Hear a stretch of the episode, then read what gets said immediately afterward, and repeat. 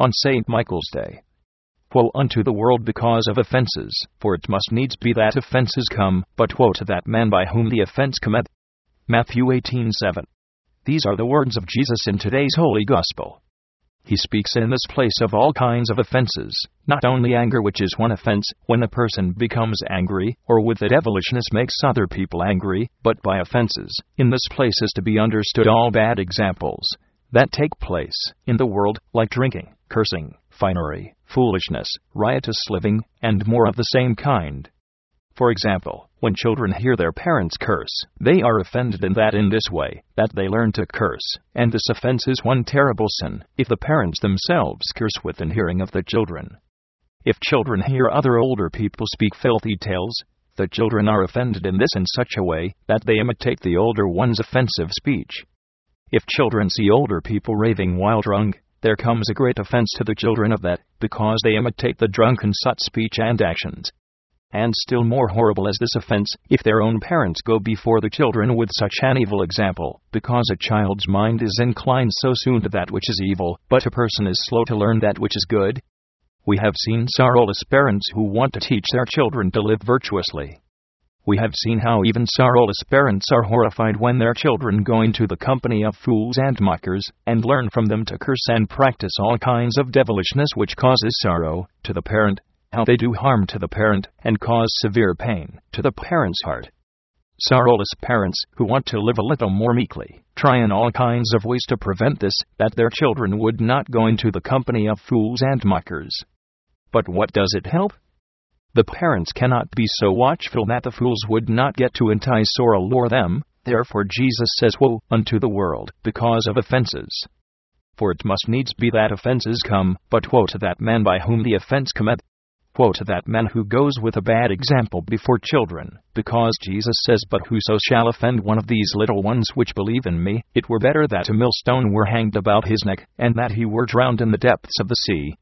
Here is proclaimed a terrible judgment to all fools and mockers who go around the corner and sneer. This terrible judgment is proclaimed to them, for them is the millstone prepared but certainly not even for the sorrowless parents will it be more tolerable, although they at times scold the children, when they come from the other house, where the fools and mockers are gathered, nevertheless they do not show a good example to the children as long as they themselves drink, curse, fight, babble worldly trash, slander Christians, and quarrel amongst themselves, to such parents the Saviour has said, Ye make him twofold more the child of hell than yourselves, for ye shut up the kingdom of heaven against men, for ye neither go in yourselves, neither suffer ye them that are entering to go in. Woe unto the world because of offences. For it must needs be that offences come, but woe to that man by whom the offence cometh. And what do sorrowless parents do other than offend their children, when they deprive their children of Christianity? They themselves drink, curse, and fight, nor do they hide everything from the children's eyes, though they live so ungodly. Yet they deprive their children of Christianity. They also teach their children to mock Christians. Do you not think, unfortunate parents, that the millstone is prepared for you? Do you not believe that the devil will drown you in the depths of the sea? You yourselves do not want to go into the kingdom of heaven, neither will you permit your children to go there. Woe unto the world because of offences. For it must needs be that offences come, but woe to that man by whom the offence cometh.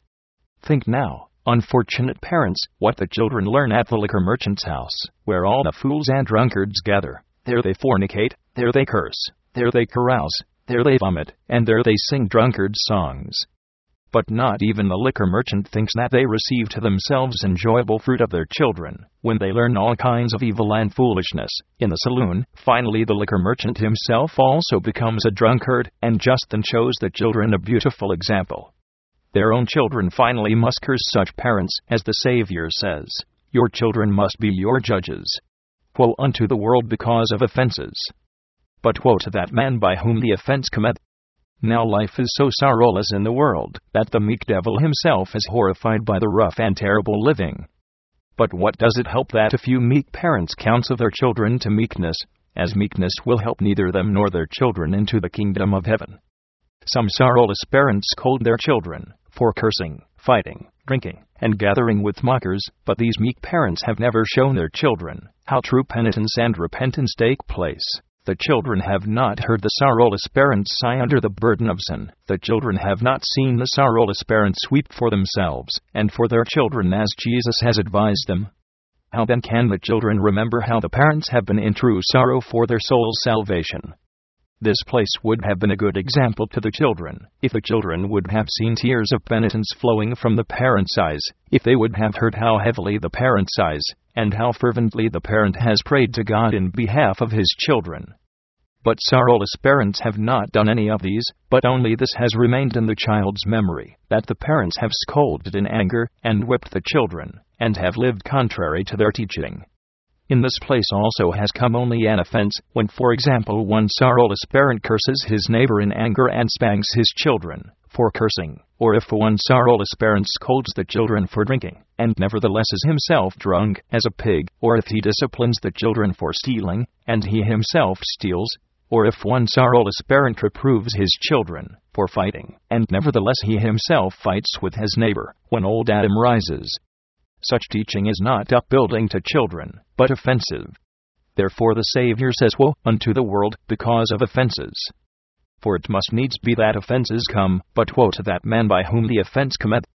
But whoso shall offend one of these little ones which believe in me, it were better for him that a millstone were hanged about his neck, and that he were drowned in the depths of the sea.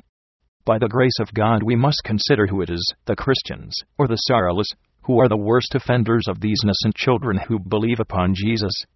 But we must first ask for wisdom from on high, that this explanation of God would be upbuilding to those souls who want to receive the right enlightenment and the right understanding. But we know that the Savior was not able to open the understanding of the disciples to understand Scriptures until on Easter Day, when they were in great sorrow and longing after the Savior. Then the explanation of God's Word was also necessary for them, but before, when even they, wretches, were in sorrowlessness and dead faith, no matter how much Jesus would speak to them of his suffering and death, it was hidden from them. It did as much good as if he would preach to that wall, so it would answer. So much even now does the explanation of God's word affect the sorrowless, Yet they do not believe anyway, before their consciences awaken, that God's word is explained rightly to them, because the sorrowless throng and grace thieves are offended by right speech, but may it be upon their conscience until their conscience awakens. We know that Jesus' sorrowful disciples are not offended by right speech, and we pray in their behalf that the Lord Jesus would open their understanding to understand the Scriptures. Here, dear Heavenly Parent, the sighs of the sorrowful, penitent, and believing ones. Our Father, which art in the heavens. Gospel Matthew 18 6, 7. When sorrowless and grace thieves take false consolation from today's Holy Gospel and turn this scriptural passage entirely perversely, we must, through the grace of God, consider who is it who offends those who believe in Him? First consideration Do the Christians offend the consciences of the sorrowless and grace thieves? Second consideration Do the sorrowless and grace thieves offend the consciences of the children of God? So that not even one of those little ones who believe in Jesus would become offended, that is the text of our sermon, and they who become offended, may they yet become even worse. This is a true saying. First consideration Do the sorrowless and grace thieves become offended at the Christian speech and Christians' movements? Answer they do. All sorrowless and grace thieves say, that they become offended at the Christian speech and Christians' movements. And that faith the world's lords have also, that the sorrowless become offended at the Christian speech and Christians' movements. Therefore, a great gulf is now fixed between them, both here and also in eternity, although the sorrowless do not believe it, that he ends up in one place, and the Christians in a different place. But when the sorrowless have said that they become offended at the Christians' movements, they must go to a different place, because sorrowless are not able to be in that place where the Christians are. They must go away and separate from God's children when they cannot lap Christians' blood. Sorrowless and grace thieves have now the belief that they are those little ones who believe upon Jesus, and from that side they earn this word against the Christians Whoso shall offend one of these little ones which believe in me, it were better for him that a millstone were hanged about his neck, and that he were drowned in the depths of the sea. See now how the devil opened their understanding to rightly understand the Scriptures, now are the sorrowless and grace thieves those small breastfed children who believe upon Jesus, and Christians are enemies who offend such breastfed children. Oh, how nicely the prince of this world now supposedly expounds scriptural passages. Only that the devil would not make a new whip for his tail. But we let it be so now, that sorrowless and grace thieves become offended at the Christian's speech and Christian's movements. It is also believable that they become offended at the Christian's speech, because the Jews were also offended at the speech of Jesus. Lawyers also were offended at his speech. They said to him, You ridicule us also with that speech. And Pharisees were offended not only by the howling of the sinful woman in the house of Simon the leper, but also by children crying, Hosanna, to the Son of David. Thus it is surmised that the Jews, lawyers, and Pharisees of today become offended by the Christian's speech, the sinful woman's howling, and the crying of the breastfed children. But how does it now happen when all the Jews, lawyers, and Pharisees end up in a different place just because of this offense? They do not come to that place at all where the Christians are. If now the Christians come to the kingdom of heaven, the sorrowless go to hell along with the grace thieves, who believe that they are the breastfed children, and they must go away from the company of the Christians just because of the movements. And where do they go then? If the Christians are in heaven, the grace thieves do not want to be there, but they must go away. And where do they go? The Pope's faith has three places where people can go after death, namely, the first is the kingdom of heaven, the second is hell, or the place of torment, and the third is the middle place, which is not heaven or hell, but halfway between. But Luther took away this middle place entirely, and said heaven or hell, there is no third place. Where do present day Jews then go when they are offended at movements? They do not want to go to heaven if the Christians are there. They do not want to go to hell if devils are there. For them, finally, there is no place anywhere, not in heaven, nor in hell, and they nevertheless must depart from this world when death comes to take them. They must leave against their knowledge and against their will, no matter how they kick against it. But are they, the sorrowless and grace thieves, now those little breast fed children of whom Jesus has said, Whoso shall offend one of these little ones which believe in me, it were better for him that a millstone were hanged about his neck, and that he were drowned in the depths of the sea? Are the sorrowless and grace thieves those little breastfed children, those whom the Christians offend by their speech and movements?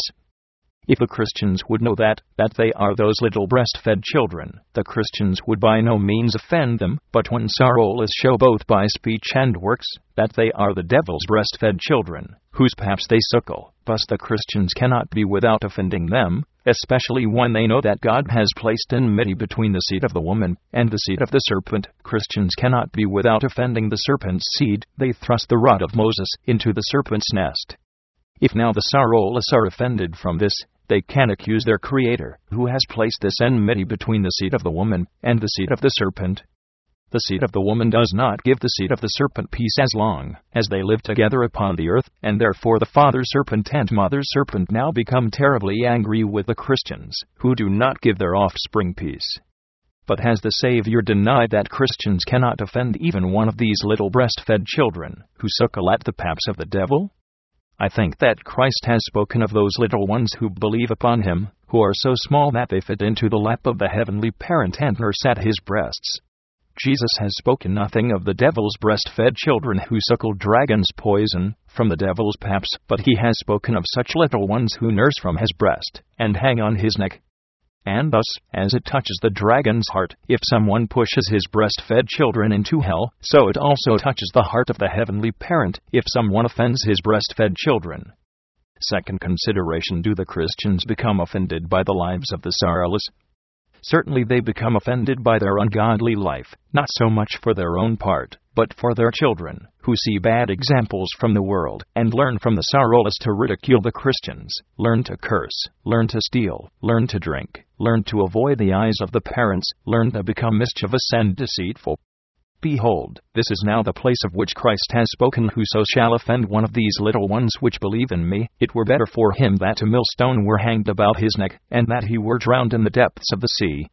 Christians are not offended so much of this, that pagans hate and persecute them, neither do Christians become offended of this, that they get to stand in the place where the women stand who have not been taken into the church, because Christians know that they will otherwise be taken into the church as a bride, and yet until evening they stand there. But this offends the Christian's consciences, when deceivers and fools entice their children by their bad example. Just this place is a tender place in the parent's heart. The devil cannot hurt the parent's heart worse than in this way, that he entices and allures the youngest child of the heavenly parent into sin. Woe, woe, what sorrow comes to the heavenly parent from this matter, how the heart of the heavenly parent became sore when the youngest and dearest child became unfortunate because of these deceivers and fools. Fools become happy from this, that they were able to wound the parent's heart. If he would bark at the parent as a whore, thief, deceiver, devil, Satan, and wild spirit, it would not touch the heart of the parent as much as this devilish guile, through which he makes the parent's youngest child unfortunate in time and eternity. In this place the words of Jesus now belong Whoso shall offend one of these little ones which believe in me, etc. He who entices the innocent ones into sin, he becomes the devil and Satan. So David said to one man who incited him to avenge his enemy, will you make Satan of me today? And just what is one tempter, one enticer, other than Satan, who entices and allures innocent ones to serve? Woe unto the world because of offenses! But woe to that man by whom the offense cometh! It were better that a millstone were hanged about his neck, and that he were drowned in the depths of the sea. But deceivers and fools only laugh when they are able themselves to do evil, and yet incite innocent children to commit evil. No matter is so horrible, Nothing does so much hurt to the heart of the parent as this enticement of innocent children into evil. In this place, the parent's heart is so tender that he would sooner suffer many kinds of trials and troubles himself, and allow fools and deceivers to entice the children into evil. Do you not see now, parents, at which place the parent's heart is tender? Do you not see now, you sorrowless parents, what a terrible punishment rests upon you, when you go before your children with bad examples? And you make your children twofold more the children of hell than yourself. Do you not see now around whose neck the millstone should be hung?